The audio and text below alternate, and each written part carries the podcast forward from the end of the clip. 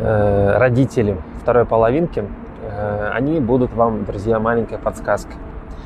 Подсказка это м, хорошая или плохая, уже зависит от вашей ситуации, но все равно подсказка, что а какие представления у, э, о том, как строятся нормальные отношения у вашей половинки.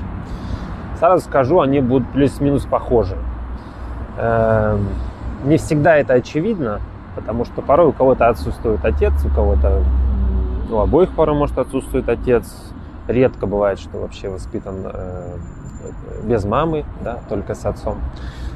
Э, и вот эти все комбинации, они будут вкладывать в личность, что подсознательные какие-то ориентиры, кто такие мужчины, кто такие женщины. Если кто-то из родителей отсутствовал, э, порой он даже есть.